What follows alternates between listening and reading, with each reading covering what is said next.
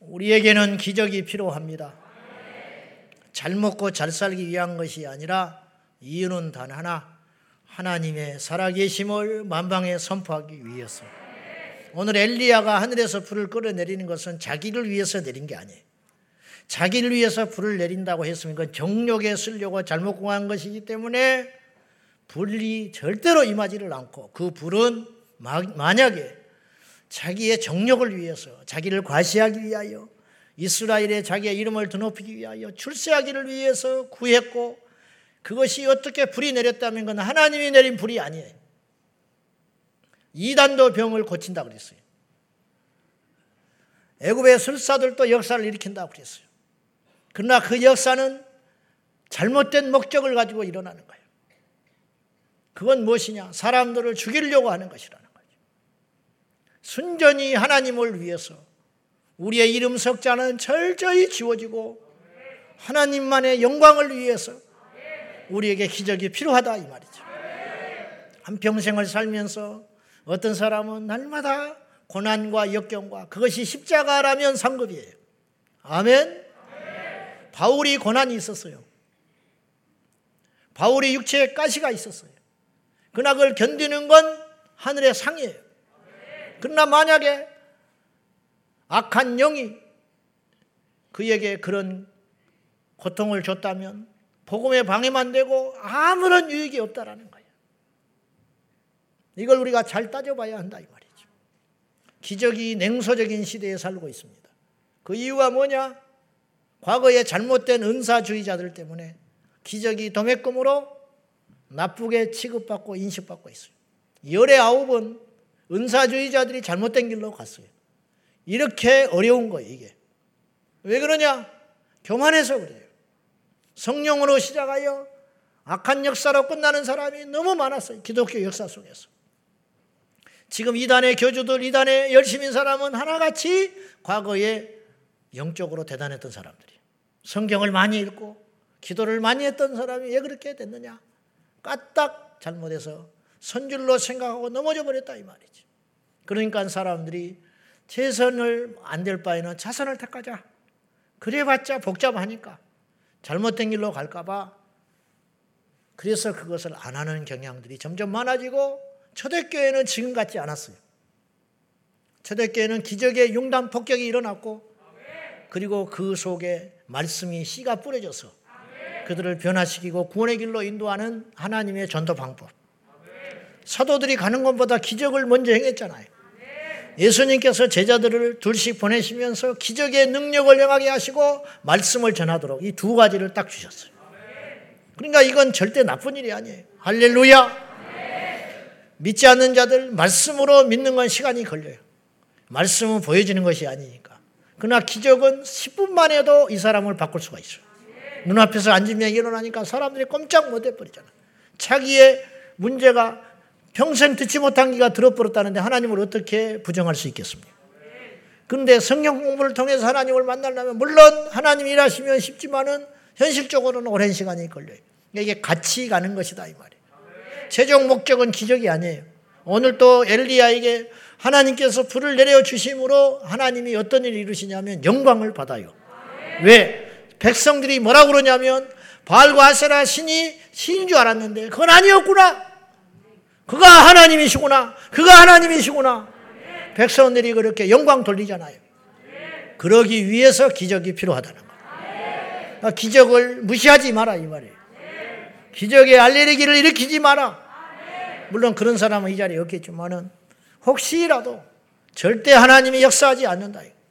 그걸 기억하고 기적의 종류에는 초자연적 기적을 포함한 질병의 역사, 영적인 기적들, 눈에 보이는 기적과 자연계의 기적과 관계의 기적과 영적인 기적과 심지어는 시간의 기적도 일어난다.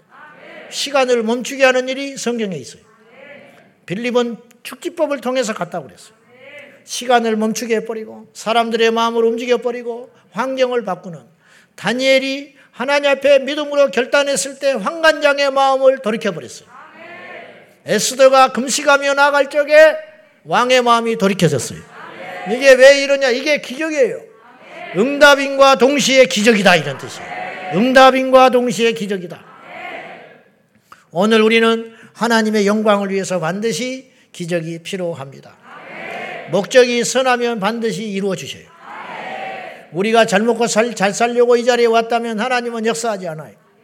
인간을 우상화 만들기 위해서 이 자리에 와 있다면 하나님은 절대 일하시지 않아요. 그러나 하나님의 영광을 위해서는 하나님이 무슨 일인지 해 주신다. 그런 말이에요. 우리는 제한을 하지만 성령은 제한이 없다. 그것입니다. 하나님의 역사에는 인간의 순종이 반드시 필요해요. 이것은 곧 준비가 필요하다는 말이에요.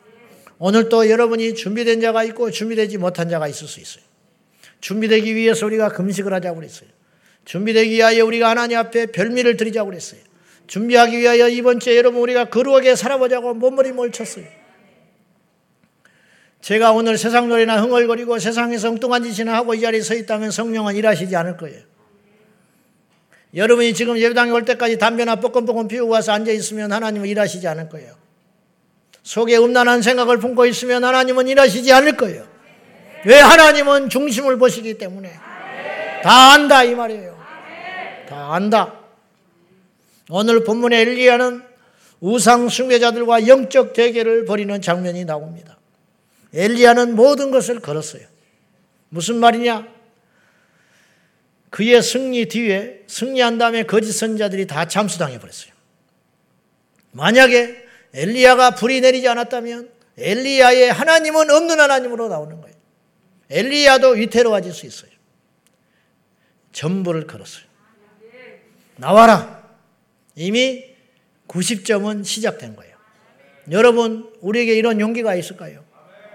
한번 생각해 봐요. 믿음은 여기서 시작되는 거예요. 엘리야가 바알과 선지자, 바알과 아세라 선자들에게 외쳤어요. 나와라! 하늘산에 나와봐! 니네 신이 참신인지, 내가 믿는 하나님이 참신인지 해보자! 눈에 보이는 것도 없고 손에 잡힌 것도 없는데. 엘리야는 담대하게 대결을 하자고 덤벼들었어요. 전부를 걸었어요. 전부를 걸면 하나님이 일하세요. 다윗이 골리앗을 치기 위해서 전부를 걸었어요. 공통점이 있어요. 제가 지금 밤새서 이야기해도 끝도 없어 성경에. 다 공통점이에요. 구약이든 신약이든 남자든 여자든 왕이든 종이든 가난한 자든지 부유한 자든지 강한 자든지 약한 자든지 모두 다 공통점이 있어요. 믿음은 변이야 변한 것이 아니에요. 믿음은 하나도 변하지 않아. 믿음의 요소에는 시대와 공간을 초월한 똑같은 몇 가지 특징들이 존재한다 이 말이죠. 그 중에 하나가 뭐냐? 전부를 거는 것. 성경에 전부를 걸고 준비했던 사람들이 있어요. 다니엘. 다니엘이 사자굴에 던졌지 전부를 걸었어요. 다니엘의 새 친구 불 속에 들어가지만 전부를 걸었어요. 하나님이 우리를 지켜주신다. 지켜주시지 아니하셔도 우리는 범죄할 수 없다. 이게 전부를 거는 신앙이라. 바울이 전부를 걸었어요. 어떻게 아느냐? 모든 것을 버려버리고 지금이야 목사가 된다는 게 조금은 그럴듯해 보여.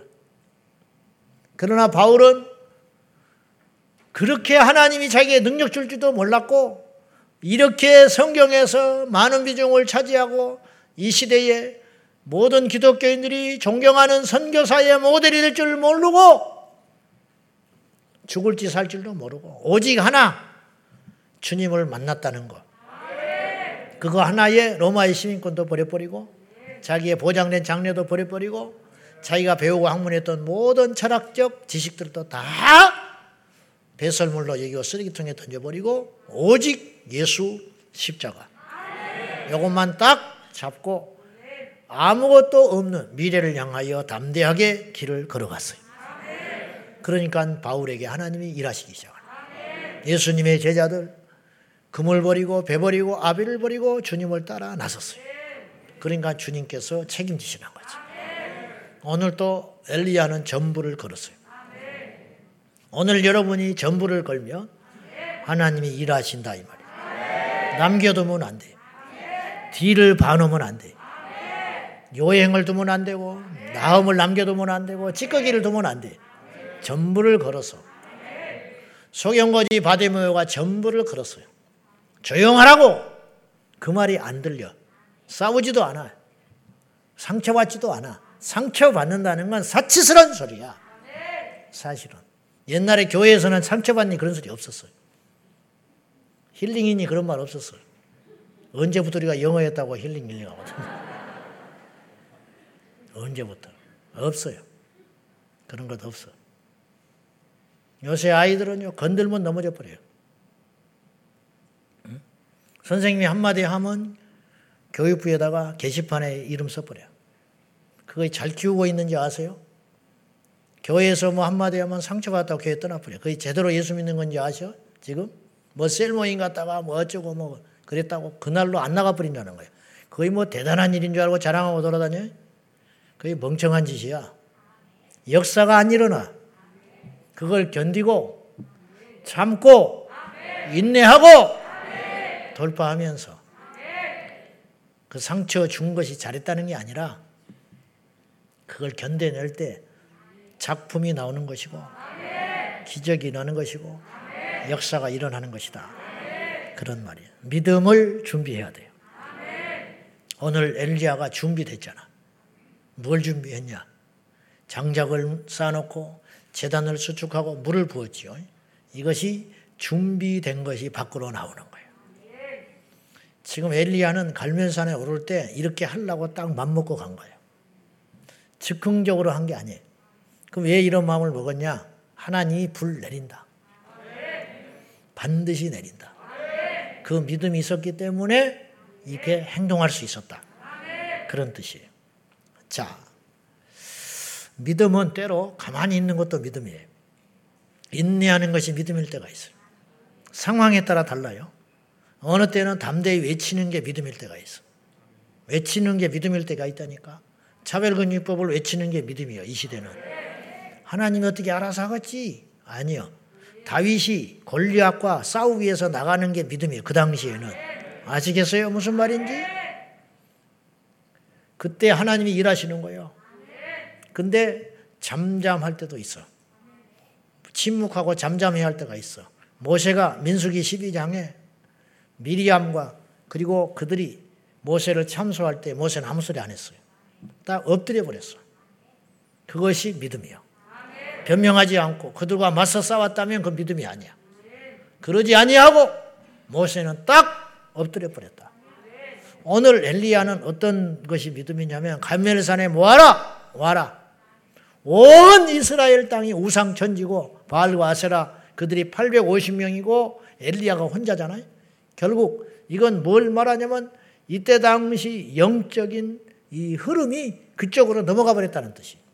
이세벨을 등에 업고 온 나라가 우상 천지가 돼가지고 얼마나 선지자들이 많은지 850명이 왔고 엘리야는 아무도 없어요.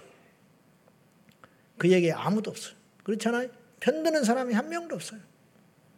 이 정도니까 만약에 하나님의 사람이 10명 있었다면 저들은 8,500명이란 소리야. 이게 상대가 안 되는 거야, 비율로. 그리고 제사를 드린 지가 얼마나 오래됐는지 여호와의 재단이 망가져 버렸어요. 그러니까 재단을 수축하는 장면이 나오잖아요. 이 정도 지경이에요.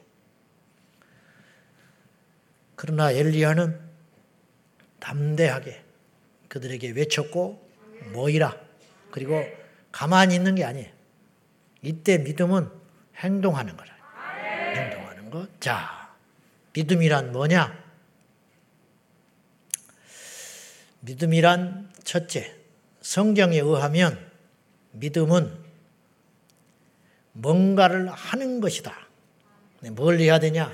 오늘 첫째는 엘리야가 재단을 수축하는 장면이 나와요. 오늘 본문 다 잘 아니까 더 안 읽을게요. 재단을 수축했다라는 말은 뭐냐면 재단을 재건했다. 예배를 재건하고 기도를 재건하고 찬양을 재건하는 것이 이것이 부흥을 위한 기적을 위한 준비예요. 나오지 않으면 무슨 은혜를 받습니까? 찬양을 안 하는데 무슨 일이 일어나요? 기도를 안 하고 구경하고 있는데 무슨 일이 일어나? 아이고 아이고 하고 앉아 있으면 무슨 일이 일어나? 나와야지. 엘리야만 그 시대에 걱정하고 있었을까요? 아니요. 바르게 무릎 꿇지 않은 7천이 있었잖아. 근데 갈멜산에 오른 사람은 엘리야밖에 없다니까요. 눈에 안 띄어요. 그러니까 불을 못 내리는 거예요. 그 사람들은. 숨어 있지만 그들의 믿음은 유지하고 있지만 하나님이 역사는 안 주는 거예요. 마찬가지예요. 이 시대에도 구원은 받지만 역사가 안 일어나는 사람이 있어요. 우리는 그러지 말자는 거예요. 구원받고 하나님의 손에 붙들려 기적의 주인공이 되자. 역사를 일으키는 주인공이 되자. 그런 말이죠. 우리가 일이 있는데 일은 크게 두 종류가 있어요. 하고 싶은 일이 있어. 그리고 해야 할 일이 있어요. 하고 싶은 일은 거의 99% 육의 일이에요. 육의 일. 하고 싶은 일. 내가 하고 싶은 일은 오늘 집에서 자는 거예요. 알았어요? 여러분이 지금 속고 있는데 내가 지금 여기 오고 싶어서 온 사람이 아니야. 나만 그래? 여러분도 그래. 집에서 노닥노닥하고 일찍 자는 게 제일 좋아. 그게 내가 하고 싶은 일이야. 무슨 말인지 알아요? 어.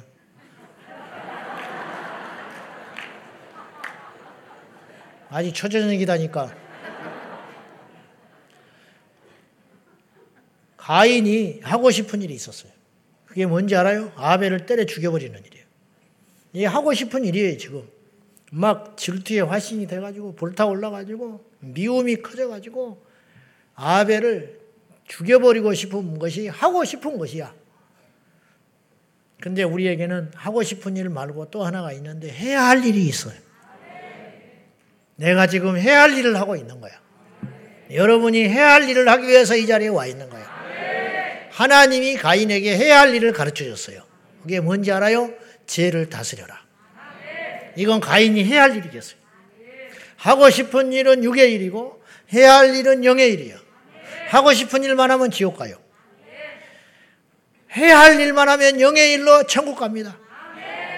오늘 우리는 기도하는 일, 예배하는 일, 용서하는 일, 사랑하는 일, 회개하는 일, 찬양하는 일은 해야 할 일이다. 미워하는 거, 비교하는 거, 낙담하는 거, 주저앉아 있는 거, 재짓고 싶은 거, 먹고 싶은 거 먹고 세상에서 쾌락을 즐기고 살아가는 거, 그건 하고 싶은 일. 세상 사람들이 그런 일만 하고 돌아다니는 거예요. 그래서 육의 일만 창념하다가 마지막에 지옥의 코스로 들어가고 마는 거예요. 우리는 지금 해야 할 일, 살리는 일, 복음 전하는 일, 중보기도 하는 일, 그런 일을 하기 위해서 왔다. 믿음의 일이라는 것, 해야 할 일, 그것. 오늘 엘리야가 재단을 수축하고 갈멜산에 올라 그 거짓 선자들과 대결하는 것은 해야 할 일이야. 누구든지 해야 할 일. 이스라엘 이 시대에 엘리야가 아니더라도 누군가는 반드시 해야 할 일. 그 일을 하기 위하여 엘리야는 갈멜산에 올라 비통한 심정으로 무너져 내린 재단을 수축하고 있었다. 오늘 여러분이 기적의 그릇을 준비하기 위하여 여러분 엘리야가 재단을 수축하지 않았으면 불 안 내려요. 그 망가진 재단에 무슨 불이 임합니까? 그렇잖아요? 우리가 하나님 앞에 준비할 게 뭐냐? 예배를 회복해라. 하나님과의 관계. 예배의 구경꾼이 되지 말고 진짜 예배자가 되봐라. 진짜 예배자. 진짜 예배자. 믿음이란 성경에 의하면 두 가지 걸로 요약할 수 있어요. 정의를 내릴 수 있어요. 첫째, 바라는 것들의 실체다. 아직 이루어지지 않는 일에 대한 확신. 엘리야가 불을 안 봤어요. 연기도 안 봤어요. 하나님이 그렇게 하면 불 내려줄게. 그런 말씀도 안 주셨고 확증도 없었어요. 그러나 엘리야는 이미 생각을 하고 간 거예요. 불이 내린다. 그래서 엘리야는 뭘 준비했냐면 물을 준비한 거예요. 음. 악조건을 스스로 만들어 버리는 거예요. 여러분, 마른 장작에 불을 피우기가 쉬워요. 젖은 장작에 불 피우기가 쉬워요. 마른 장작이 쉽지. 하나님은 똑같아. 하나님은 똑같은데 엘리야는 자기 입장에서 생각한 거야. 이건 뭐냐면 모인 무리들에게 표적을 보여주기 위함이에요. 재단에 물을 확 부어버리고 고랑을 파가지고 물이 얼마나 많이 부었는지 재단을 축축히 적시고 고랑에 물이 가득하도록 물을 단단히 부었다. 이건 뭐냐? 반드시 불 내려주신다. 믿음의 실체. 히브리서 11장 1절 다 같이 시작. 믿음은 보이지 않는 것들의 증거니 선진들이 이로써 증거를 얻었느니라. 현대어 성경을 한번 읽어봐요. 시작. 믿음은 실물이며 보이지 않는 것들에 대한 증거입니다.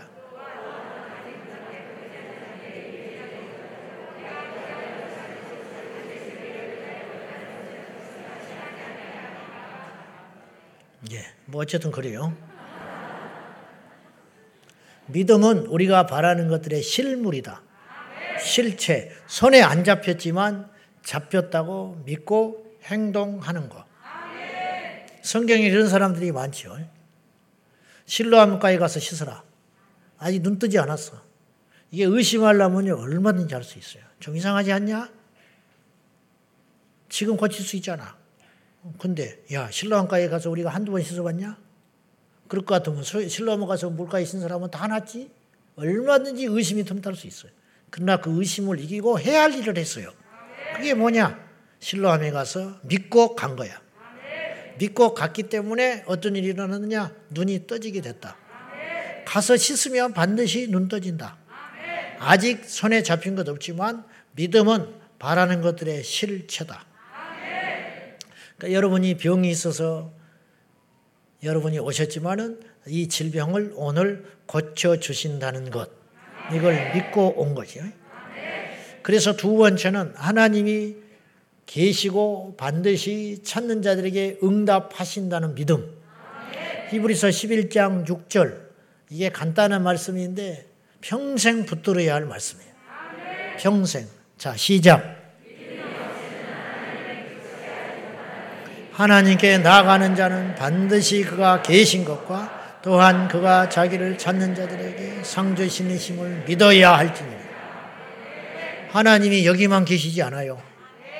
하나님은 원래 어디든지 계셔요. 여러분이 집에서 기도해도 돼요. 그러니까 영상으로 예배하는 사람도 역사가 일어날 수 있어요. 왜냐 하나님은 거기도 계시니까. 하나님이 원래 이 자리에 계셨어. 오늘 이 시간만 계신 게 아니고 원래 계셨어요. 근데 원래 계셨는데 찾지 않으면 역사하지 않아요. 찾으면 역사하셔. 원래 하나님은 어디든지 계시기 때문에 야곱이 루스 땅에서 훗날에 그것이 벧엘이 되는데 루스 땅 광야에서 돌베개 베고 잠을 잘 때 하나님은 그 자리에 계셨어요, 안 계셨어요? 계셨어. 원래 있었어요. 하나님이 무소부재. 없는 것이 없다. 없을 때가 없다. 무소부재인데 원래 루스 땅, 왜 하나님이 창조했는데 그 자리에 없겠어요? 모든 곳에 계시지. 원래 계셨는데 야곱은 몰랐어요. 하나님 없다 생각하고 그냥 누워서 잔 거예요, 돌베개. 하나님이 있었다면 잘 수 있겠어요? 하나님이 있었다면 거기서 대자로 뻗어가지고 돌베개 베고 잠을 잘 수 있겠냐고요. 그런 강큰 사람이 어디가 있어요. 하나님이 계시다는데.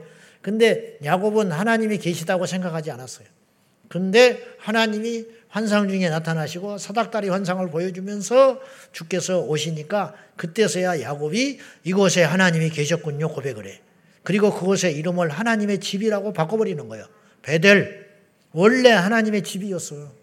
원래 하나님이 계셨다 이 말이에요. 근데 그곳에 믿음으로 그것이 집이 되는 거라는 거예요.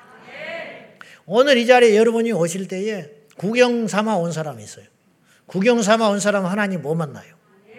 근데 이곳에 오면 하나님이 계시다고 믿고 온 사람이 있어요. 그 사람은 하나님이 만나 주신다는 거예요. 원래 하나님은 계셨다니까요. 이것이 특별하기 때문에 계신 게 아니고 하나님은 나이트클럽에도 계셔. 제 말이 억지가 아니에요. 하나님이 없는 곳이 어디가 있겠어? 지옥에는 안 계시는지 아세요? 여러분, 지옥이 제멋대로 마귀의 손에서 움직이는 것으로 생각하십니까? 아니요. 지옥도 통치를 해요, 하나님이. 말이 안 되는 소리 같지만 맞습니다.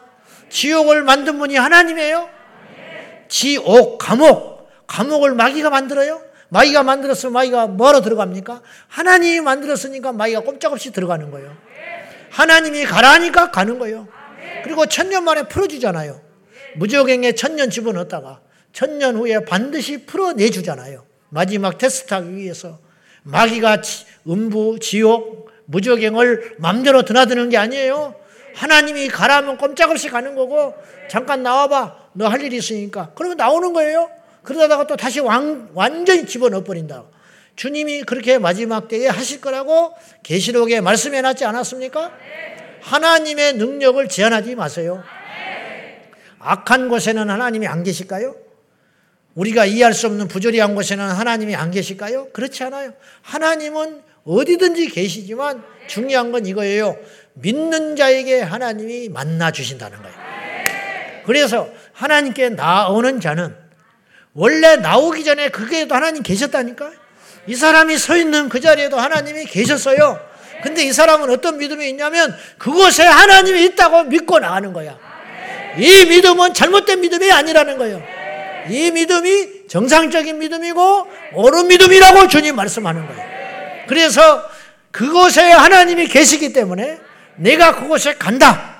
그리고 내가 오늘 가면 하나님이 나를 만나 주실 것이다. 찾는 자에게 상 주신다.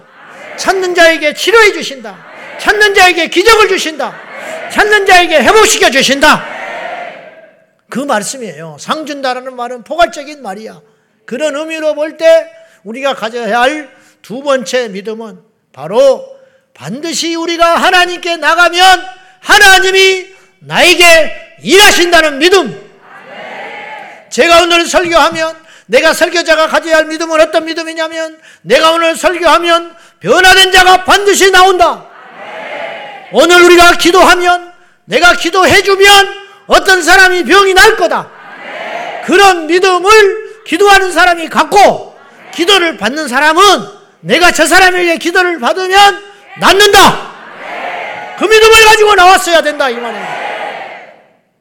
오늘 지방에서 오신 분도 있고 남미에서 오신 분도 있고 일본에서 오신 분도 계셔요. 일본에서 지난번에 10월째 우리 육경숙 집사님 다녀가셨어요. 아까 예배 전에 만났는데 그때 저한테 만날 때 내가 이분에게서 계셔서 내가 실명을 말해서 죄송한데 여러분에게 내가 샘플을 말씀드리는 거예요. 샘플. 무슨 말을 하냐? 제가요, 응답받고 기적의 주인공, 역사의 주인공 공통점이 있어요.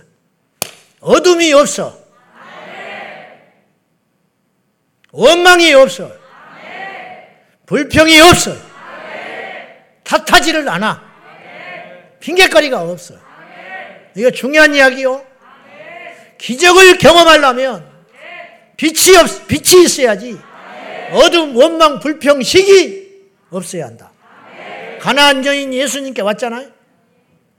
못 고쳐줘. 너는 이방인 개야. 시험 안 들어. 상처 안 받아. 여기까지 왔는데 본당에도 못 들어왔네. 그건 틀린 거야. 누가 늦게 오래? 못 들어와도 괜찮아요. 3층에 있다 있다 내려오면 돼. 다 하나님 뜻이 있겠지.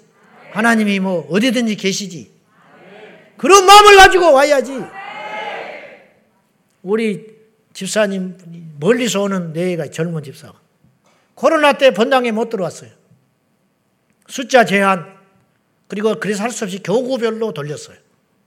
교구별로. 근데 이분이 자기 올 차례가 아니에요.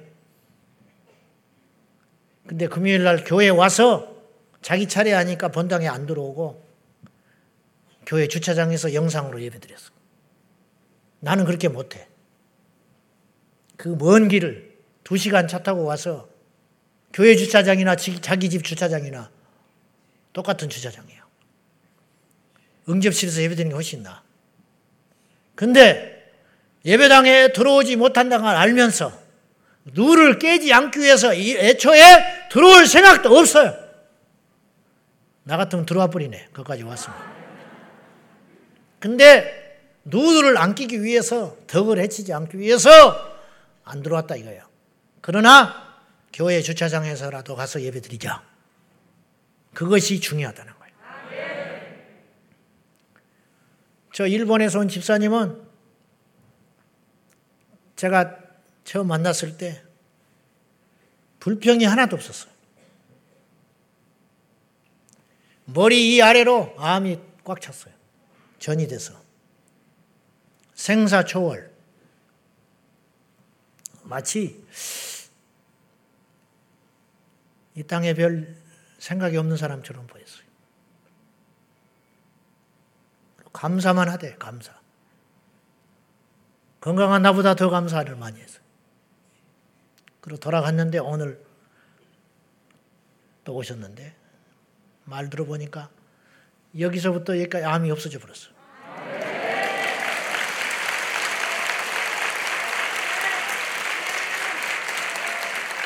일본의 의사가 고개를 깨웃깨웃 하면서 이해가 안 간다는 거예요.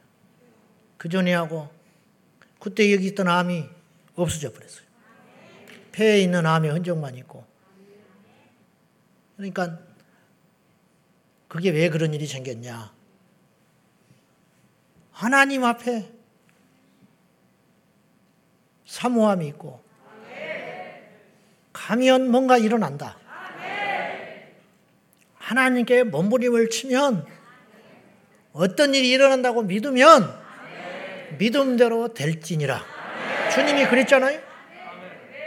여기서 우리가 성경을 대략 봐서 그렇지 자세히 꼼꼼히 읽어보면 굉장히 중요한 원리들이 곳곳에 숨어 있는데 예를 들면 마가복음 9장에 흉악기 귀신 들린 아들을 둔 그러니까 불에도 넘어지고 물에도 던진 아이다. 아마 이게 간질병이야. 간질이라는 말은 없지만 귀신 들려서 그런 현상이 일어나요. 누가 불에 뛰어들고 물에 던져주고 싶겠어요. 자기 의지를 박탈당해가지고 그냥 수시로 그렇게 퍽퍽 넘어지고 쓰러지는 만신창이 된 인생 그러니까 예수님께 데리고 나오지도 못했어요. 안 따라 나오죠. 뭐 제정신이야 데리고 나오지. 그 아비가 왔는데 음, 데리고 나왔지 참. 변화산에 가 있을 때. 그런데 귀신 들린 이 아들을 제자들이 못 쫓아냈어요. 그러자 예수님께서 오시니까 기다렸다는 듯이 사정을 하면서 할 수 있거든. 이제 제자들이 한번 실패를 한 걸 봤잖아요. 그러니까 당신은 좀 다를 것 같다. 이게 스승이니까. 소문에 듣자 하니 당신은 하실 수 있다. 근데 할 수 있다면, 음, 이건 예의를 갖추는 것인지, 어째서 그런 말을 했는지, 할 수 있다면 의심이죠, 의심. 할 수 있다면, 왜냐, 이게 너무 큰 문제니까. 불가능해 보이는 문제니까 당신의 제자를 해결 못했으니까 당신도 어쩌면 해결 못할 수 있다. 근데 할 수만 있다면 해주실 수만 있다면 내 아들을 고쳐주십시오. 그랬더니 예수님이 이거 뭐 혼내는 것도 아니고 뭐, 뭐 자존심 상하고 그런 투가 아니에요. 그런 의미가 아니고 할, 바꿔주는 거예요. 이 사람의 영적인 상태를 바꿔주는 것인데 할 수 있거든요. 무슨 말이냐? 그러니까 이제 예를 들면 이거 지금 정상적인 대화가 아니에요. 무슨 말이냐면 잘 곰곰이 씹어보면 내가 그 사람을 의심해서 내 아들을 좀 고쳐주십시오. 할 수만 있다면 안 해줘도 할 수 없는데 혹시 능력이 되신다면 좀 고쳐줄 수 있겠습니까? 이렇게 나온 거잖아요. 그러면 내가 그런 말을 들었을 때 능력이 없다면 상관없는데 내게 능력이 충분하다면 예수님 이렇게 반응했어야 돼요. 내가 할 수 있거든 고쳐주라고 야 이놈아 나는 모든 것을 할 수 있어. 나를 믿어. 이렇게 말해야 되는 거예요. 그죠? 근데 주님이 그렇게 식으로 말하지 않으셨어요. 할 수 있거든이 무슨 말이냐? 믿는 자에게는 너, 너 나한테가 주축이 있는 게 아니고 나한테 이게 핵심이 있는 게 아니고 너, 너의 상태, 네가 지금 이런 상태니까 안 된다는 거예요. 할 수 있거든요. 무슨 말이냐? 아니야. 제자들한테도 의심했죠. 그래서 안 되는 거야. 그걸 버리지를 못하고 나한테도 그렇게 의심적인 것을 가지고 들이대면 안 되는 거야. 할 수 있거든요. 무슨 말이냐? 믿는 자에게는 네가 믿고 나왔잖아. 믿는 자에게는 능치 못할 일이 없느니라. 네 믿음을 받고 제대로 된 믿음으로. 주님이 믿음을 보신다는 거예요. 근데 믿음이 잘못된 믿음이거나 믿음이 없으면 역사가 안 일어난다는 거예요.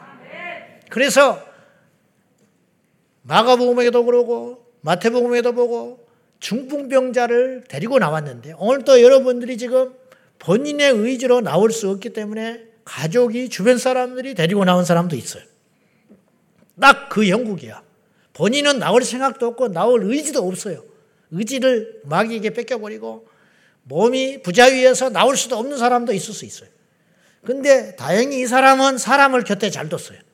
네 명이 중풍병자를 메고 나와가지고 지붕을 뜯어버렸어요. 예수님이 안에 계시는데 들어갈 수가 없어요. 입구부터 꽉 막혀가지고. 그러니까 지붕을 뜯어가지고 뭐 욕하고 난리 났겠지요. 집주인이 가만히 있겠어? 여러분이라면 잘 뜯는다 하겠어? 여러분이라면 와 믿음 있네 그러겠어? 그렇지 않아요. 지금 난리 났어 미쳤다고. 주차 지금 똑바로 하라고 난리가 났어. 무슨 놈의 교회가 이렇게 열한 던이라고 난리 났어 주변에서 지금. 미쳤냐고 잠이나 자빠이 자지. 이 시간에 뭐 하는 짓이냐고 난리 났어요 지금. 그렇잖아요.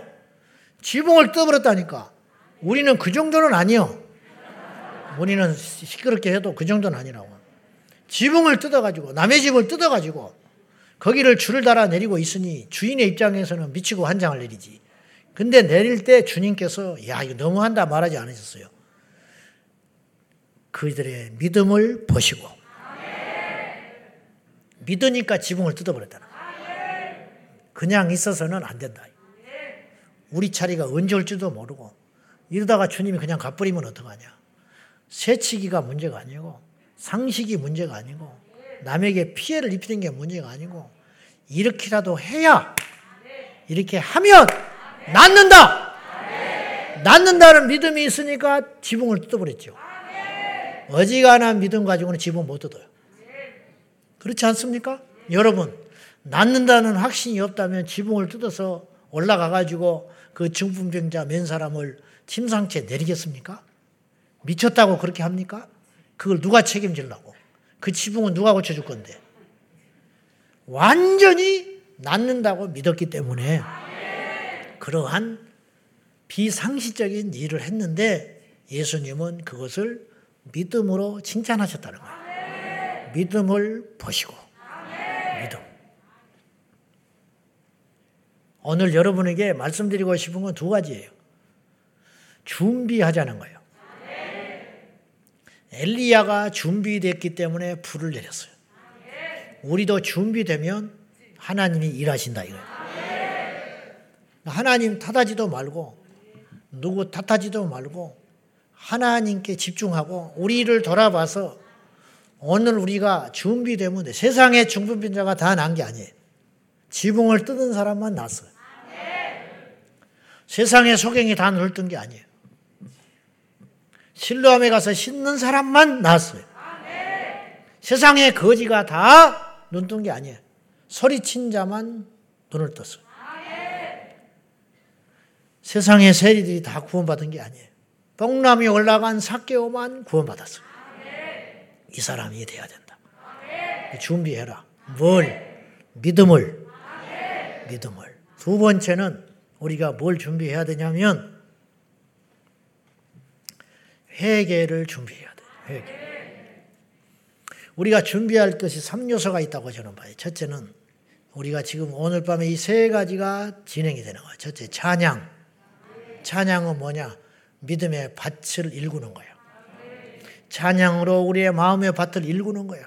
돌을 골라내고 강팍한 심령을 부드럽게 만들고 그렇잖아요. 그래서 밭을 준비해 놨어요. 거기에 말씀이 임하는 거예요. 말씀은 뭐냐? 씨. 씨를 뿌려야 열매를 맺을 거 아니요. 세 번째로 우리는 애통의 회개의 기도를 드려야 돼요. 그게 뭐냐? 물을 붓는 거야. 씨앗을 심었으면 물을 부어서 그리고 우리는 기다리는 거야. 싹이 날 때까지. 열매를 꽃피울 때까지. 그건 주님이 하셔요. 세 가지는 우리가 하는 거예요.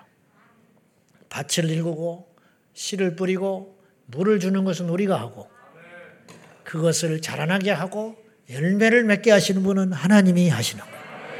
그런데 밭이 준비되지 않았으면 하나님 일하지 않으세요. 씨가 없으면 일하지 않아요. 물을 주지 않으면 일하지 않아. 그러니까 오늘 우리가 준비할 게 두 가지 믿음을 준비하고 믿음이 없이는 어떤 일도 안 일어나요. 믿음이 있으면 일하기 시작하고 그 다음에 우리가 우리를 정결하게 해야 돼요. 정결하지 않는 곳에는 하나님 일하시지 않아요. 하나님은 속지 않는다 그랬어요. 회개를 준비해야 된다. 죄가 있으면 하나님과 우리 사이에 갈등이 생겨요. 여러분, 갈등이 생기면 어떤 응답도 없어요. 부모와 자식이 갈등을 하면 자식이 일이 안 풀려. 여러분, 부모가 대 재벌이라도 우리가 종종 기사에서 그런 걸 봐요. 아버지가 엄청난 부자인데 자식에게 유산을 안 줘버려. 그리고 죽어버려. 그래가지고 난리가 나요. 큰아들한테 상속을 해야 되는데 큰아들한테 안 줘버려. 둘째한테 줘버려. 그래가지고 자기들끼리 분쟁이 나서 싸움하고 난리가 나요. 그죠? 왜 그랬을까? 갈등 때문에 안 거예요. 응당 돌아가야 할 몫을 큰아들한테 안 줘버려. 왜? 밉다고. 부모하고 갈등이 생기니까. 그리고 안 봐버려요. 영원히. 우리와 하나님 사이도 마찬가지. 하나님 나라를 상속받으려면 하나님과 평화로워야 돼요. 하나님의 은혜를 받으려면 하나님과 우리 사이가 풀어져야 돼요. 집 나간 탕자가 집으로 돌아오니까 아버지가 만나주는 거예요. 그런 것처럼 하나님과 우리 사이에 가로막고 있는 것을 다 제거해야 되는데 가로막고 있는 게 뭐냐? 죄. 이사야서 59장 1절과 2절 시작. 여호와의 손이 짧아 구원하지 못하심도 아니요 귀가 둔하여 듣지 못하심도 아니라 오직 너희 죄악이 너희와 너희 하나님 사이를 갈라놓았고 너희 죄가 그의 얼굴을 가리어서 너희에게서 듣지 않으시게 함이니라 하나님이 손이 짧아서 구원 못하신다고 생각하면 안 돼요. 근데 의외로 그렇게 생각하는 사람이 많아. 무슨 말이냐? 이거는 안 된다는 거예요, 하나님도. 그렇지 않다는 거예요. 하나님의 손이 짧아서 우리를 못 건져주는 게 아니라는 거예요. 하나님이 무능해서 이 문제를 해결해 주지 않는 게 아니라는 거예요. 하나님이 어떤 사람의 기도는 듣고 어떤 사람의 기도는 외면하는 분이 아니라는 거예요. 하나님이 손이 짧아서 우리를 건져주시지 않는 것도 아니고 하나님이 귀가 지금 가로막혀 있어서 안 듣고 계시는 것이 아니라 우리와 하나님 사이에 죄가 끼어가지고 이 죄가 정제되지 않으면 안 된다. 거꾸로 이 죄만 제거되면 어떤 문제도 풀어진다는 거예요. 어떤 문제도. 요한일서 3장 8절 다 같이 시작 죄를 짓는 자는 마귀에게 속하나니 마귀는 처음부터 범죄합니다. 하나님의 아들이 나타나신 것은 마귀의 일을 멸하려 합니다. 죄를 짓는 자는 누구에게 속해요? 마귀에게 속해 있는 마귀한테 결박당해 있는 거예요. 마귀의 지배를 받고 있는 거예요. 그런데 병이 낫겠습니까? 그런데 귀신이 떠나겠습니까? 근데 삶이 형통하겠습니까? 죄를 짓는 자는 마귀에게 속했다. 거꾸로 죄를 끊어버리면 마귀가 우리를 지배하지 못한다는 거예요. 여러분, 파리만 잡지 잡아서는 안 돼요. 파리가 왜 끄냐 이 말이요. 왜 끄냐? 냄새 난다고 향기만 뿌려대면 안 돼요. 왜 냄새가 나는지를 봐야 된다 이 말이에요. 마귀의 다른 이름이 바알세부, 파리 때의 왕, 파리 때 왕초라는 거예요. 파리를 계속 보내는 거야. 프랑스 파리가 아니요.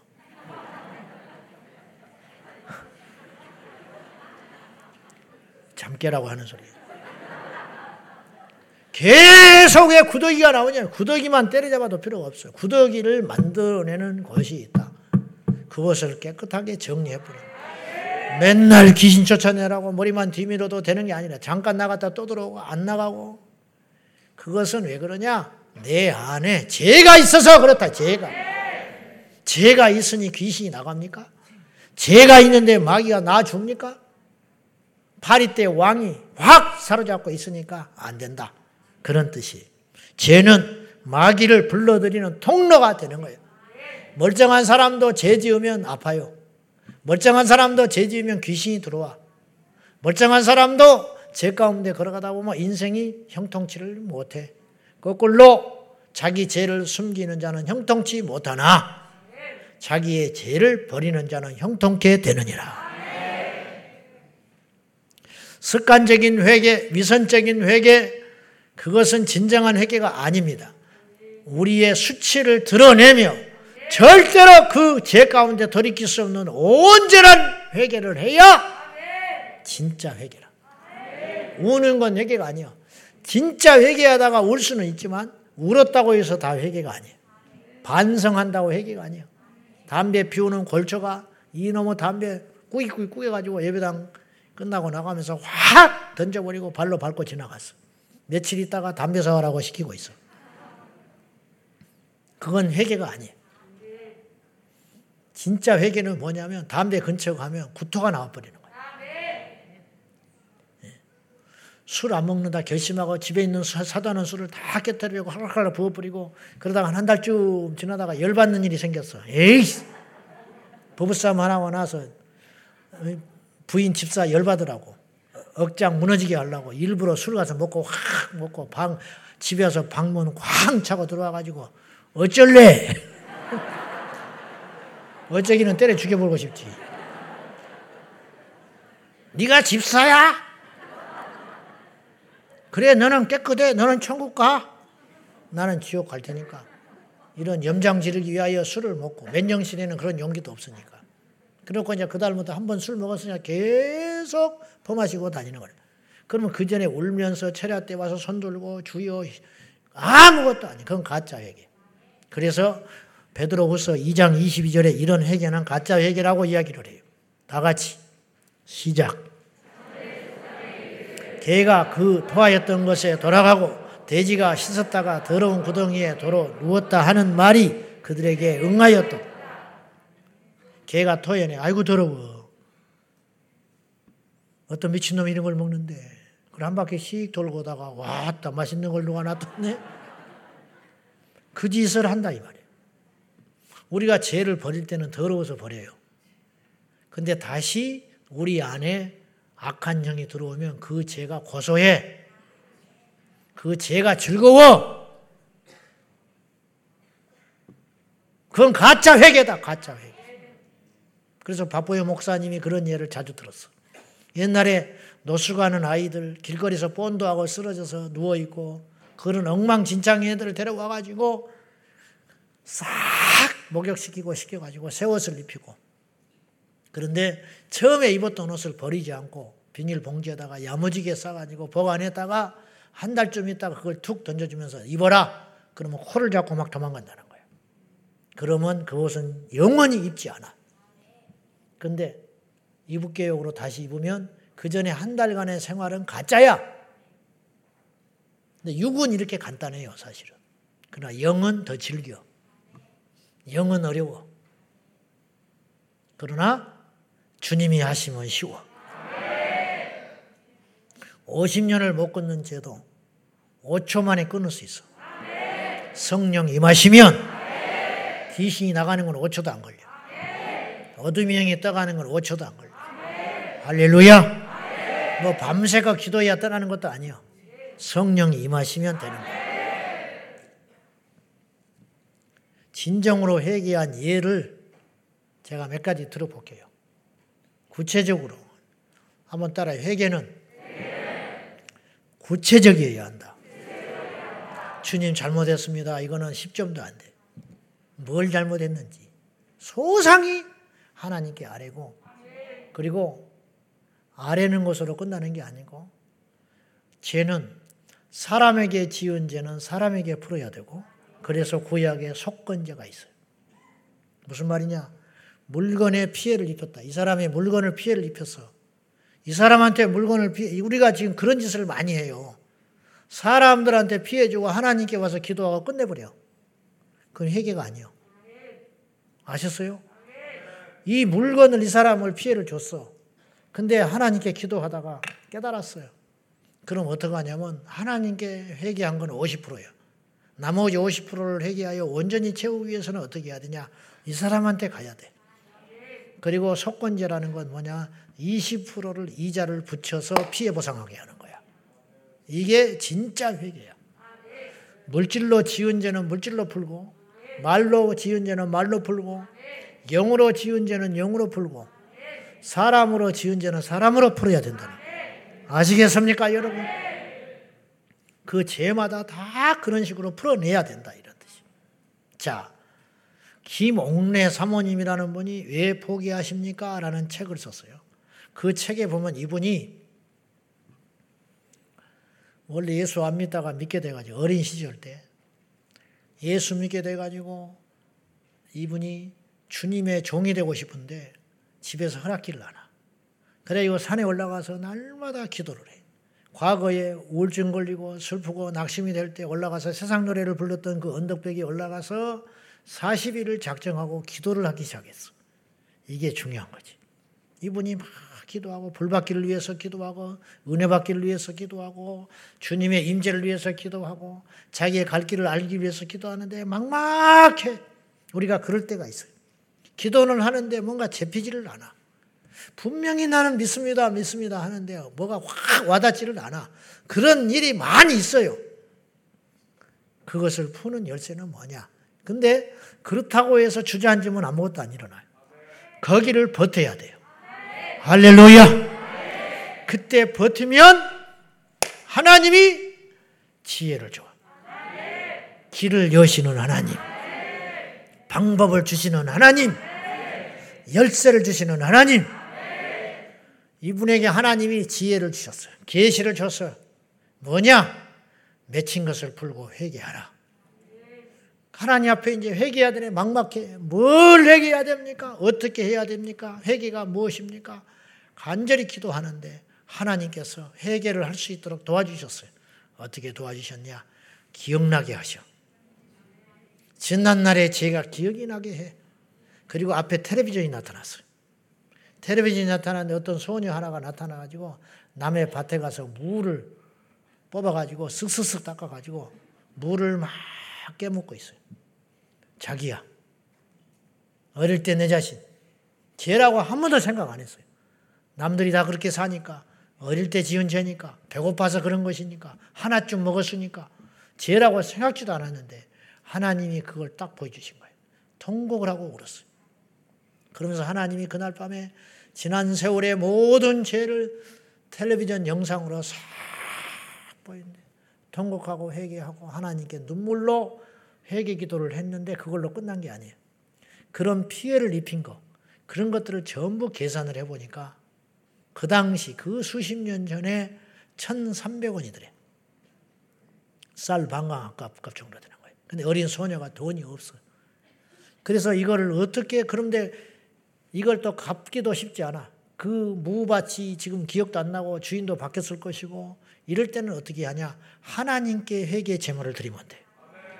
그래가지고 이 어린 소녀가 하나님께 회개를 하려고 그러는데 돈이 없잖아.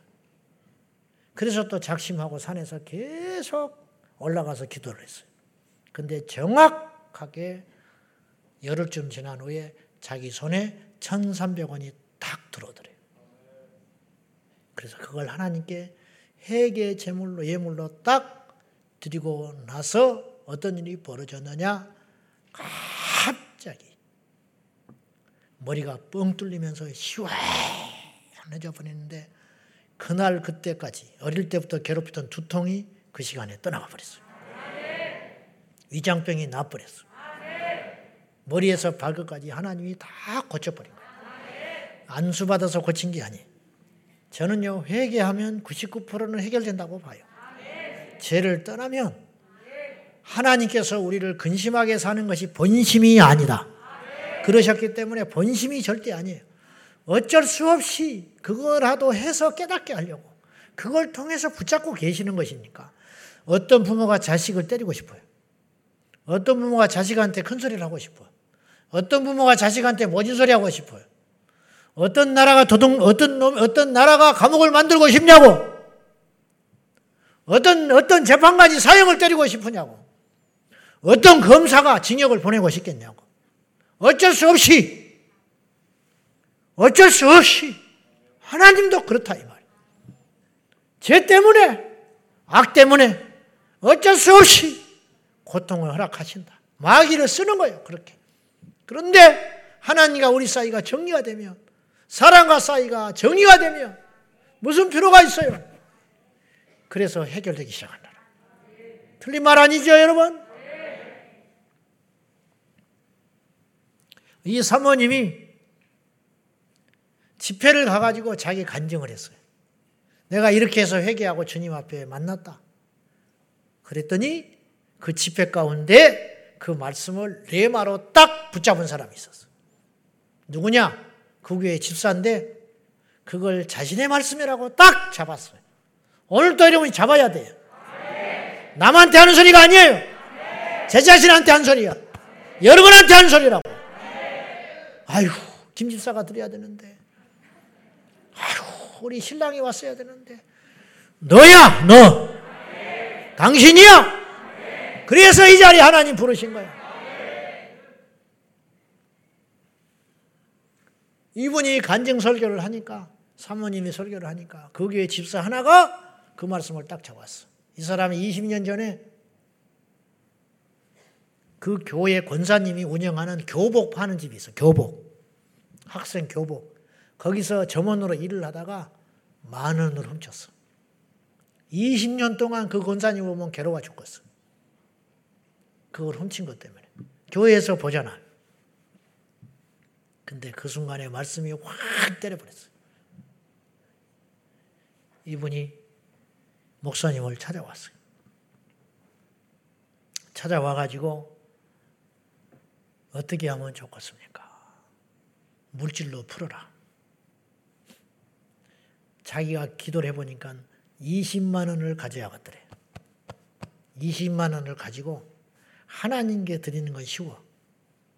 큰 돈도 아니고 부끄러운 일도 아니니까. 근데 하나님은 그걸 해결하고 생각하지 않아요. 그 20만 원을 권사님을 들고 찾아가야 돼. 그리고 가서 무릎을 꿇고 내놓고 고백을 하고 얼싸안고 풀었어요. 이것이 회개야. 쉽지 않죠. 그러고 나면 다시는 남의 돈 만 원 못 가져가. 이것이 회개라고. 그 수치 얘기를 또 걷겠어? 그 부끄러운 짓을 하겠어? 그러니까 회개가 돼버리는 거야. 초등학교 교장 은퇴한 분이 계셨어요. 이분이 말씀을 받았어요. 이분은 교장으로 현직에 계실 때, 방학 때 학교에서 공공 물건을 집으로 가져다가 썼어요. 좋아. 잠깐 쓰다가 갖다 놔야지. 근데 편하니까 안 갖다 놓고 나중에는 창피해서 못 갖다 놓고 그러다가 퇴직을 해버렸어. 교장 선생님 퇴직을 해버렸어. 그것을 하나님이 깨닫게 하셨어. 그 불의한 일이잖아. 학교가 없어져서 학교에 갖다 놓을 수도 없어. 망가져서 갖다 놓을 수도 없어. 어떻게 풀어야 돼요? 목사님을 찾아갔어요.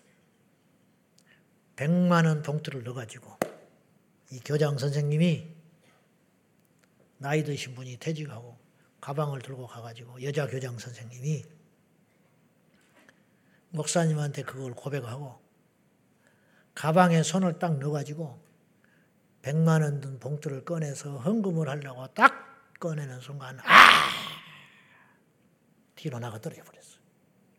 왜 그러냐? 뒤에 있는 머리가 갑자기 없어져 버린 것처럼 뻥 뚫려 버린 거야. 뭐냐? 고혈압이 떠나 버렸어요. 당뇨가 떠나가 버렸어요. 그 순간에. 평생 괴롭히던 고혈압과 당뇨가 그러니까 이 머리가 갑자기 뚫리고 막혔던 것들이 뻥 뚫려 버리니까 확 시원해져 버리니까 이 머리가 어디로 떠나버린 것 같은 충격을 받아가지고 뒤로 나가 떨어져 버렸어요. 갑자기 시원해져 버리니까. 그리고 치유가 일어나 버렸어.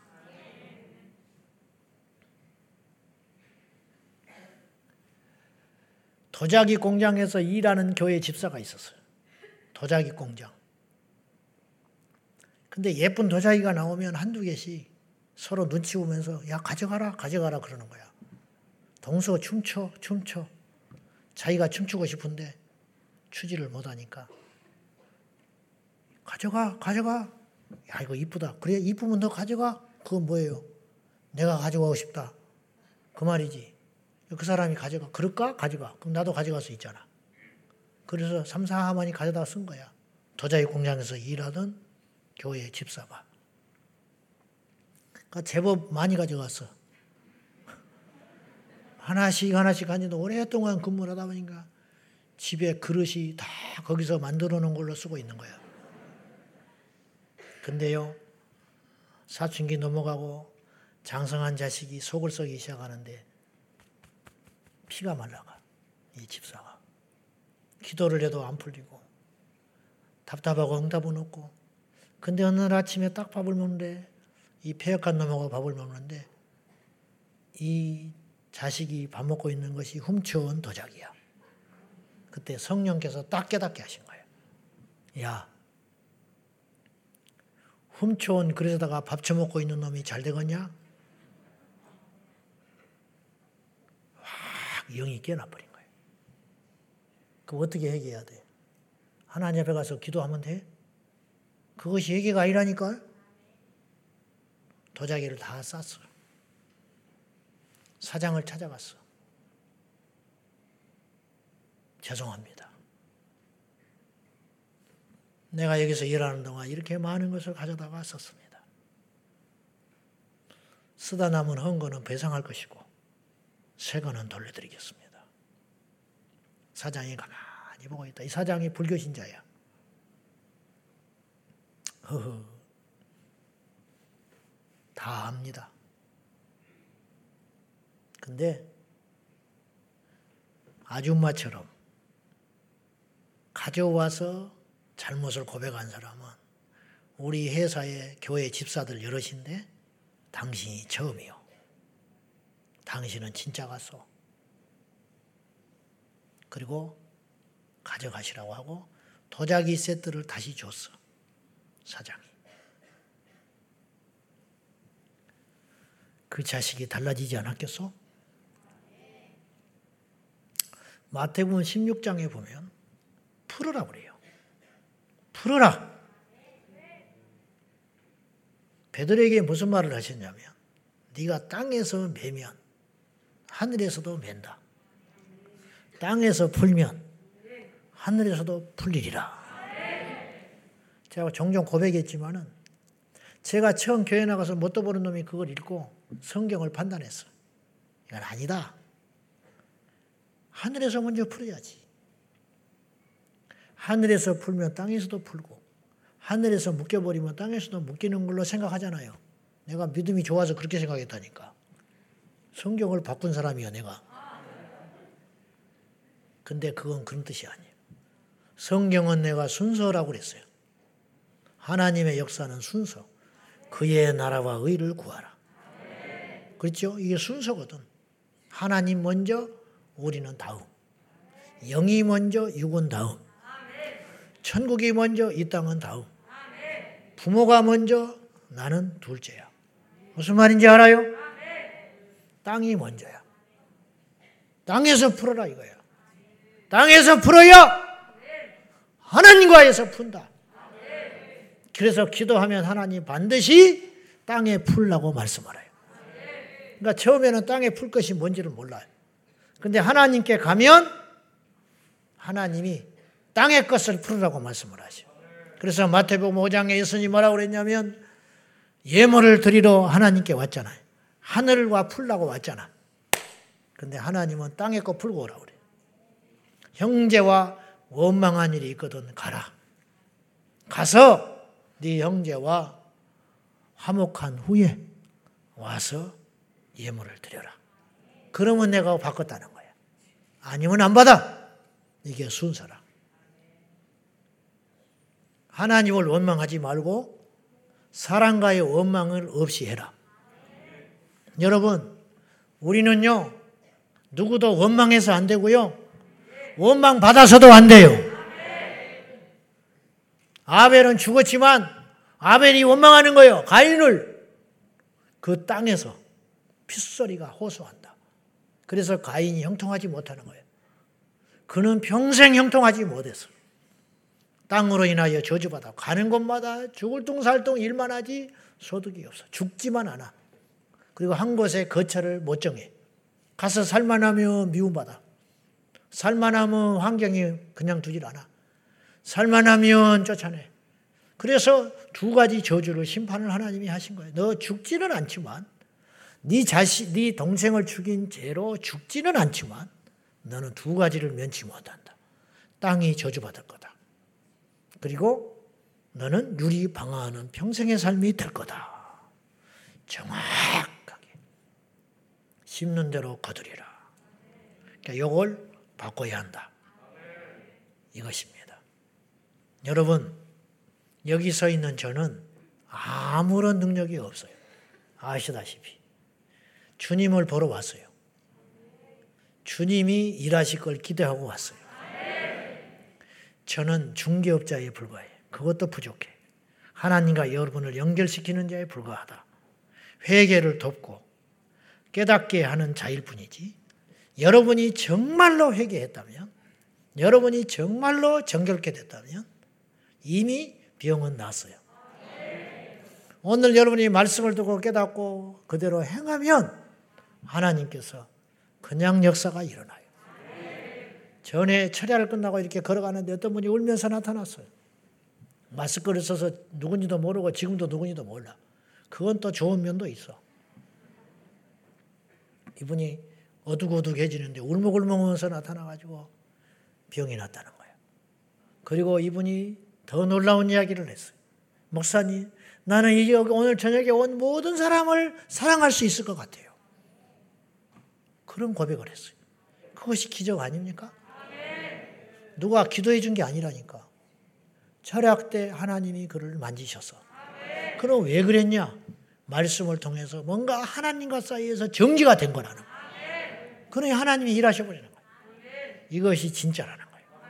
단지 우리가 누군가의 기도를 받고 누군가를 위해서 기도하고 어디를 가고 어떤 어떤 그런 현장을 우리가 접촉하는 것은 무엇이냐면 자 예수님이 소경에게 침을 뱉어가지고 땅에다가 그걸 이겨가지고 눈에다가 발라줬어요. 귀에다가 넣어주고. 그 흙이 혈액이 있어요? 예수님의 옷이 혈액이 있어요? 주님이 달려주신 십자가가 혈액이 있어요? 천만에! 천만에. 예루살렘에 가면 병이 날까요? 베들렘에 가면 귀신이 나갈까요? 갈릴리에 가면 기적이 일어날까요? 천만에! 믿음 있는 곳에 일어난다. 믿음 있는 곳에. 강팍한 자가 개인이 예루살렘에 천번만 번 드나든다고 그 성전터를 드나든다고 주님이 태어난 베들레헴에 가서 아무리 때를 쓰고 기도를 한다고 문제가 해결될까요?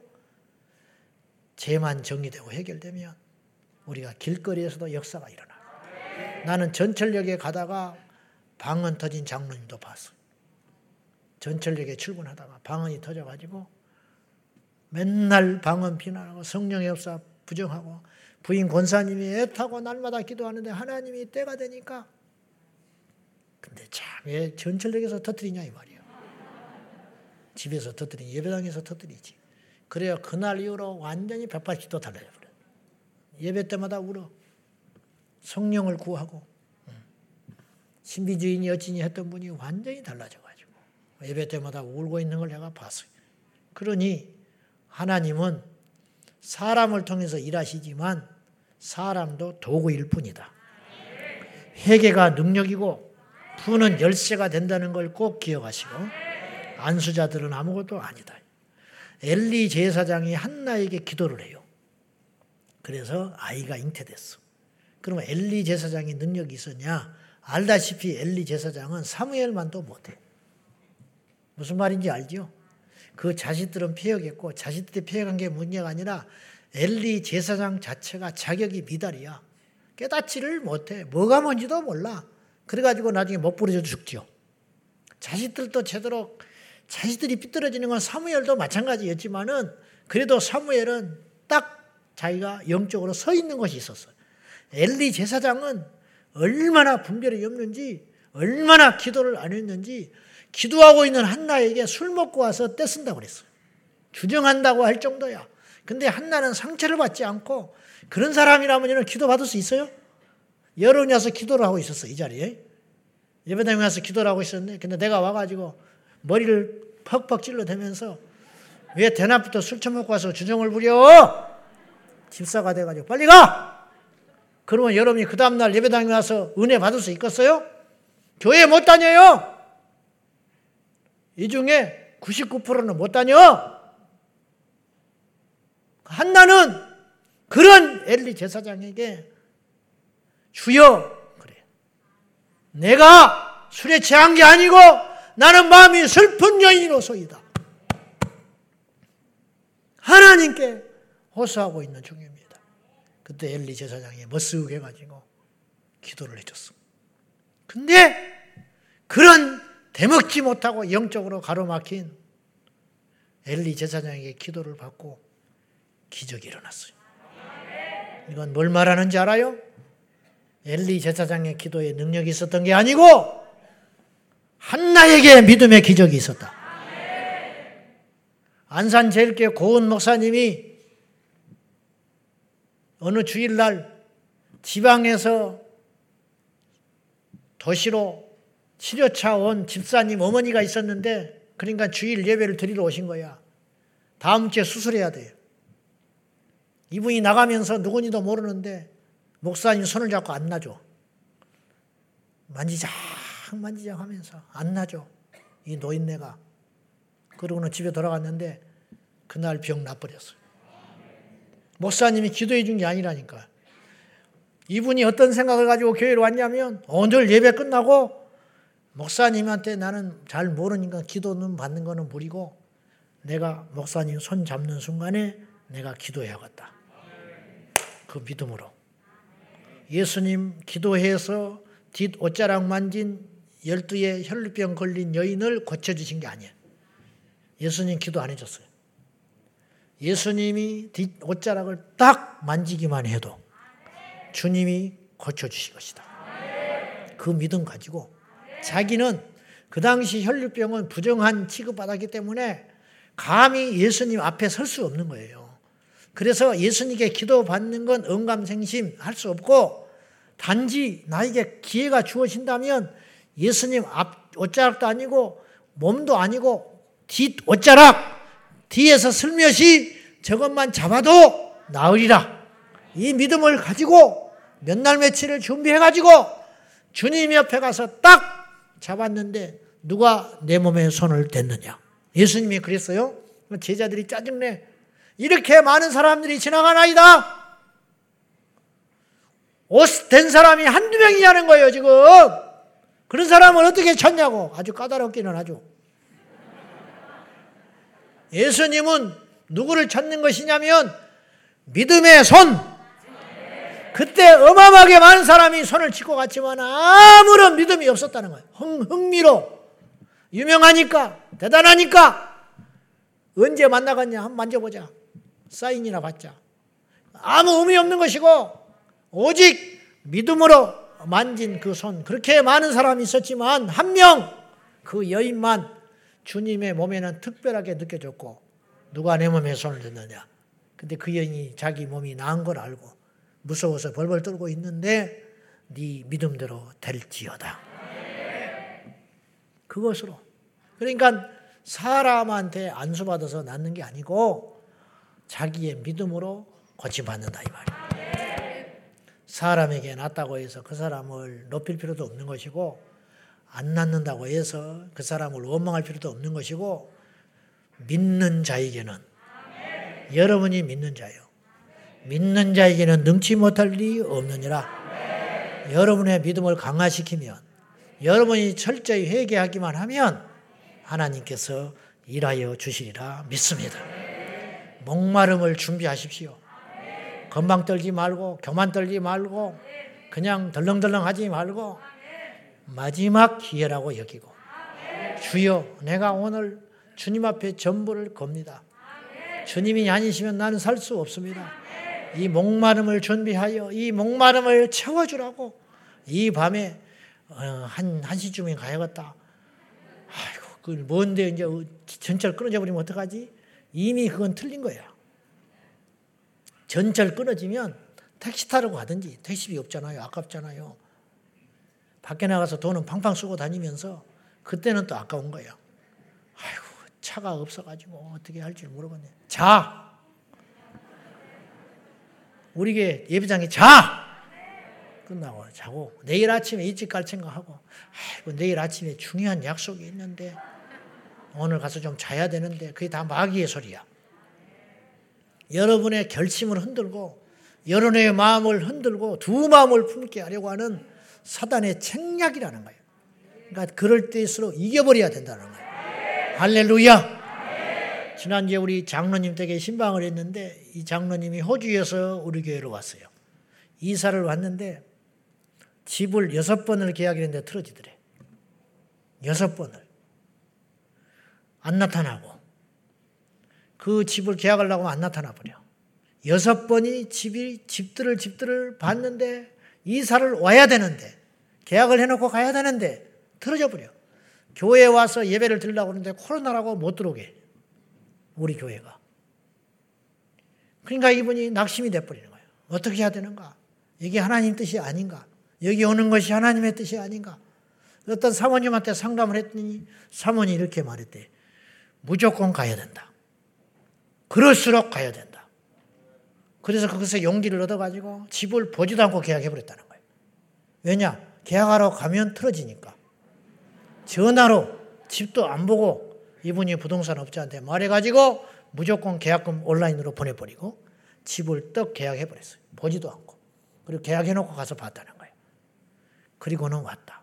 그러니 무슨 말씀을 드리려고 하냐면 돌파해버려야 된다는 거예요. 돌파해버리고 전부를 걸고 초심을 유지하고 겸손함을 유지하고 애통함을 유지하고 간절함을 유지하고 하나님 앞에 결사항전으로 배수진을 치고 하나님께 나아가면 이 밤에 주께서 역사하실 줄로 믿습니다. 믿음을 준비하라. 정결케 하라. 철저히 회개하고 우리 하나님께 부르짖어 이 밤에 여러분 모두가 기적의 주인공이 될 수 있기를 예수님의 이름으로 축복합니다. 할렐루야! 우리 함께 말씀 붙들고 간절히 먼저 기도하도록 하겠습니다. 주님 나에게 믿음의 그릇을 준비하게 하여 주십시오. 주여 정결한 그릇을 준비하게 하여 주십시오. 머뭇거리면 안 돼요. 믿음은 용기가 필요해. 회개할 때 엄청난 용기가 필요해. 자기 남편에게, 아내에게, 자식에게 회개를 고백한다는 건 엄청난 용기가 필요해. 나의 죄를 버린다는 것은 엄청난 용기가 필요해. 이 밤에 중독의 영들, 악한 영에 눌린 자들, 사단의 사슬에 묶인 자들, 각색 질병에 시달리는 모든 자들, 예수의 이름으로 추방되기를 축원합니다. 이따가 우리 목사님들이 서서 여러분을 안수기도 해줄 거예요. 가운데 통로로만 나와야 돼요.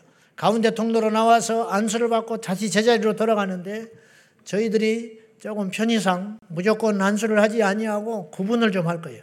첫 번째는 육신의 병을 가진 분들한테 안수를 해줄 거예요. 그러니까 육신의 병 가진 분들을 나오시라고 그러면 여러분이 나와야 돼요. 두 번째는 영적인 문제. 중독의 영, 자살 충동, 우울증, 공황장애, 마음의 질병, 이런 것들, 막혀 있는 사람들. 그런 사람들을 두 번째로 안수해 줄 거예요. 세 번째는 이 자리에 없지만은 우리 집에 우환이 있는 사람들. 이 자리에 올 수 없는 형편이지만 자식이 방황을 하고 누가 아프고 이런 사람들. 자기는 아니지만 그렇게 해서 믿음으로 기도해야 받아야 할 분들. 큰 테마로 이 세 번을 나눠서 여러분한테 안수를 해줄 테니까 주변 사람들을 배려하고 여러분 분명히 이야기하지만 누구한테 안수받는 건 하나 중요한 게 아니에요. 오늘 여러분의 믿음으로 주께서 오시는 통로를 만들어서 이 밤에 주께 변화되고 기적의 주인공이 다 되시기를 주님의 이름으로 축원합니다. 이따요 가운데요 스피커는 옆으로 치워놓으시고 스피커들은 뒤로 좀 치워놓고 준비를 좀 잘 해가지고 차질 없이 하고 절대로 여러분 뭐 섭섭해 한다든지 불평을 한다든지 원망을 한다든지 그렇게 하지 말고 오늘 기도받고 기도를 충실히 하고 여러분에게 일어나는 어떤 일로 인하여 하나님께 감사의 기도를 드린 다음에 절대로 사람에게 많이 말하지 말고 조용히 집에 가서 오늘은 하나님께 영광을 돌리는 거예요. 다 같이 우리 하나님 앞에 뜨거운 심령을 주시옵소서. 믿음을 주시옵소서. 애통의 눈물을 주시옵소서. 하나님께 회복되게 하여 주십시오. 우리의 심령이 새로워지게 하여 주십시오. 다 같이 우리 주님 부르며 간절한 마음으로 기도하겠습니다. 주여 주여 주여 살아계신 하나님 아버지 우리의 영혼에 애통의 심령 힘을 더하여 주셔서 예수님의 이름으로 일어날지어다. 땅에서 풀면 하늘에서 풀리니라. 하나님 아버지 풀어지는 자가 되게 하소서. 묶여 있어서 묶였습니다. 땅에서 매여 있으니 하늘에도 매어 있나이다. 다다 풀어질지어다. 예수 이름으로 믿음의 그릇을 준비하고 정결된 그릇을 준비하며 하나님께 통함으로 나가서 아버지 하나님 우리의 믿음의 그릇에 정결한 그릇이 되게 하여 주소서. 하나님께 통하며 회개할 마음으로 충만 충만 충만하게 성령님이라 하여 주시옵소서. 성령님 역사하여 주시옵소서. 주여 믿나이다. 우리 주님을 신뢰하며 나아가나이다. 주 예수여 영광과 존귀와 찬송을 받아 주시옵소서. 예수님의 생명으로 예수님의 생명으로 우리 하나님 붙들어 주시고 주님의 역사하심과 인도하시고 주님의 역사하심과 인도하심 주여 역사하여 주시옵소서. 주님의 생명과 능력으로 충만하게 하여 주소서. 주님의 역사와 생명으로 충만하게 하소서. 주여 주여 미나이다. 주여 주여 미나이다. 아버지 하나님 영광과 존귀와 찬송. 아버지 하나님 영광과 존귀와 찬송 우리 하나님 우리를 도구 삼아 성령이 일하시는 절정의 시간 아버지 하나님 우리를 고쳐주십시오. 오늘 모인 무리를 축복하사 하나님이 악한 귀신이 떠나게 하시고 모든 죄에서 자유함을 얻게 하여 주시고 육체의 질병도 고침받게 하여 주셔서 아버지 잉태치 못한 자에게 잉태함을 주시고 공황장애 우울증 모든 갈색병이 떠나게 하시고 암덩어리가 떠나가게 하여 주시고 관절의 병이 떠나게 하시고 머리의 질병들이 떠나게 하시고 모든 지혜가 생성되게 하시고 하나님 앞에 영광을 돌리게 하소서. 아버지 하나님 집안의 우울함이 집안의 우한이 한 길로 왔다 일곱 길로 떠나게 하시고 모든 채무의 영들이 떠나게 하시고 아버지의 역사가 일어나게 하여 주십시오 주여 승리하게 하여 주십시오 주여 이겨내는 자가 되게 하시고 이신아 예수 이름으로 떠나갈지어다. 질병아 예수 이름으로 떠나갈지어다 악한 영들이 이 시간에 소리를 지르며 떠나가며 예수의 생명이 우리 안에 충만 충만 충만 우리 안에 충만 충만 충만이 받도록 주여 역사하여 주시옵소서. 아버지 하나님 역사하여 주시옵소서. 아버지 하나님 역사하여 주시옵소서. 믿음의 주님 생명의 하나님 아버지 이 밤에 우리를 주께서 불쌍히 여겨주사 믿음을 보시고 정결하게 된 것을 보시고 이 밤에 일하여 주시옵소서 이 밤에 일하여 주시옵소서 이 밤에 일하여 주시옵소서 이 밤에 일하여 주시옵소서 이 밤에 일하여 주시옵소서 이 밤에 역사하여 주시옵소서 이 밤에 역사하여 주시옵소서 이 밤에 역사하여 주시옵소서 이 밤에 역사하여 주시옵소서 이 밤에 역사하여 주시옵소서 이 밤에 역사하여 주시옵소서 이 밤에 역사하여 주시옵소서 이 밤에 일하여 주시옵소서 이 밤에 이곳을 통과하여 주시고 머물러 주시고 지배하여 주시고 하나님 함께하여 주시옵소서. 오 주여 라라라라라라라라라라라라라라라라라 라라라라라라라라라라라 기적이로다 기적이로다 우리 주님이 함께 하시니 기적이로다 이 자리가 기적이로다 학생 병든 자들이 예수님의 이름으로 치유함을 얻으며 악한 영들이 떠나가며 믿음의 그릇을 준비하여 역사가 일어날지어다. 역사가 일어날지어다. 회개하고 애통하며 하나님께 나오에 충만하게 인도하여 주소서. 이 땅은 잠깐이요. 보이는 것은 잠깐이요. 보이지 않는 세계는 영원하니 하나님 영원한 세계를 위해 살게 하시고 사람은 잠깐이요. 하나님은 영원하니 이 땅의 모든 것들은 국이 영원한 잠깐이요. 천국의 소망은 영원하니 아버지 알랄랄랄랄랄랄라 손에 있는 어떤 무기보다 아버지 영원한 생명을 향하여 달려가도록 아버지 이 밤에 역사하여 주소서 이 밤에 가슴 병이 노임받게 하소서. 믿음대로 될지어다 믿음대로 될지어다 믿음대로 될지어다 믿음대로 될지어다 믿음대로 될지어다. 영광 받으소서.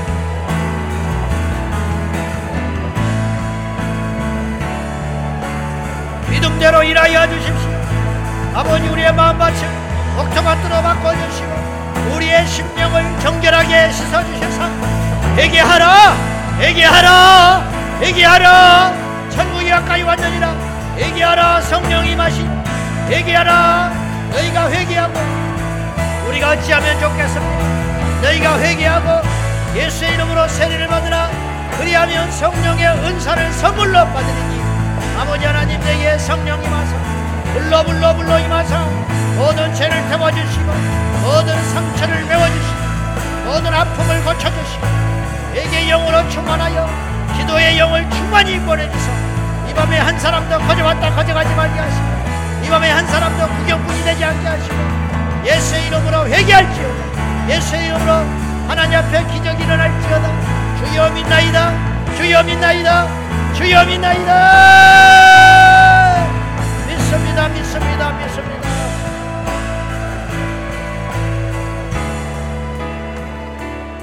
하나님 아버지 이 밤에 우리의 믿음의 그릇을 준비하고 정결한 회개의 그릇을 준비하니 주여 임하소서 주여 일하여 주소서 주여 채우소서. 나만의 문눈병이 났듯이 소경거지 바디메어가 눈을 떴듯이 나면서부터 앉은 명 있는 자가 걷듯이 이 시간에 기적의 역사가 일어나게 하시고 치유와 회복의 역사가 일어나게 하시고 귀신이 소리를 지르며 떠나갔듯이 이 밤에 악한 영들이 나사렛 예수의 이름으로 떠나갈지어다. 더러운 영들이 떠나가며 악한 영들이 떠나가며 혈기의 영이 떠나가며 중독의 영이 떠나가며 음란의 영이 떠나가며 도박의 영이 떠나가며 술의 영이 떠나가며 모든 세상의 쾌락의 영이 떠나가 정결하게 될지어다. 암은 떠나갈지어다. 우울증이 떠나갈지어다. 고황장이가 떠나갈지어다 혈관의 질병이 떠나갈지어다 당뇨가 떠나가며 관절이 떠나가며 모든 몸 안에 있는 오장육부의 모든 기능들이 새로워질지며 지혜가 부족하거든 후이 주지 아니하시고 후이 주시고 꾸짖지 아니하시는 하나님께 이 밤에 지혜를 구하나이다. 우리 자녀들에게 지혜를 주시고 새롭게 창조하여 주셔서 관계 미숙한 자들이 관계가 열리게 하여 주시고 죄악에 물든 자들이 죄를 버리게 하여 주시고 믿음이 자라지 못한 자가 믿음이 훌쩍훌쩍 자라나게 하여 주시고 말씀에 닫혀있던 자들이 말씀이 열리게 하여 주시고 예배 때마다 조는 자들이 조는 영이 떠나갈지어다! 판단하는 영이 떠나갈지어다! 비판의 영이 떠나갈지어다! 시기와 질투의 영이 떠나갈지어다! 하나님 영광 받아 주시옵소서. 예수의 이름으로 자유하질지어다 모든 결박이 풀어지며 흉악의 압제가 부러지며 주님의 이름으로 승리하는 역사가 일어날지어다. 주님 영광 받아 주시옵소서. 예수님의 이름으로 축복하며 기도하옵나이다. 할렐루야! 하나님 영광 받아 주시고 우리 주님 인도하여 주시옵소서. 이 시간은 하나님이 예비하신 시간입니다. 한 사람도 거져가지 말고 우리 주님 만나게 될 줄로 믿습니다. 죄를 버리는 것이 기적입니다. 거듭나는 것이 기적입니다. 아멘. 귀신이 떠나는 것이 기적입니다. 암이 떠나는 것이 기적입니다. 회개가 터지는 것이 기적입니다. 아멘. 악한 영이 결박을 풀고 따라가는 것이 기적입니다. 아멘. 걷는 것이 기적이요 말하는 것이 기적이요 듣는 것이 기적이요 성령 받는 것이 기적입니다. 믿습니까? 하나님이 일하실 시간입니다 주여 임하여 주시옵소서 주여 역사하여 주시옵소서 주여 이 시간에 임재하여 주시옵소서 아멘. 주여 나를 통치하여 주시옵소서 아멘. 주여 나를 지배하여 주시옵소서. 회개 영을 부어 주시옵시고 아멘. 새롭게 하여 주시고 결박이 풀어지게 하시고 흉악의 압제가 끌어지게 하시고 더러운 영이 떠나가게 하시고 방언이 터지게 하시고 아멘. 예수의 이름으로 질병이 떠나갈지어다 아멘. 떠나갈지어다 아멘. 떠나갈지어다. 네 믿음대로 될지어다. 할 수 있거든 이 무슨 말이냐 믿는 자에게 능치 못할 일이 없느니라. 믿음대로 될지어다. 믿음대로 될지어다. 주여 내가 믿나이다 역사하여 주소서 주여 내가 믿나이다 일하여 주시옵소서 다 같이 주님 부르며 기도하겠습니다 주여 주여 주여 살아계신 하나님 아버지 밤에 역사하여 주시옵소서. 아버지 하나님 통치하여 주시고 하나님 아버지 일하여 주시고 하나님 아버지 역사하여 주시옵소서. 우리 하나님 아버지 기름 부어주시고 예수님의 생명과 능력으로 충만 하나님 아버지 인도하여 주시옵소서. 생명과 능력으로 충만 우리 아버지 하나님 앞에 기름 부어주셔서 왜냐하면 우리 모두 우리 하나님 역사하여 주시옵소서 예수님의 생명과 능력 우리 하나님이여 충만히 우리 아버지 하나님 충만히 우리 아버지 하나님 우리 아버지 하나님 예수님의 생명과 능력으로 충만하게 하시고 우리 아버지 하나님 역사하여 주시고 이 밤에 주의 종들이 하나님 앞에 기도합니다. 주의 종들의 기도를 통하여 악한 영이 떠나가게 하시고 기적이 일어나게 하시고 예수의 생명이 일어나게 하여 주소서. 모인 무리를 주께서 불쌍히 여기사. 주야라라라라라라라라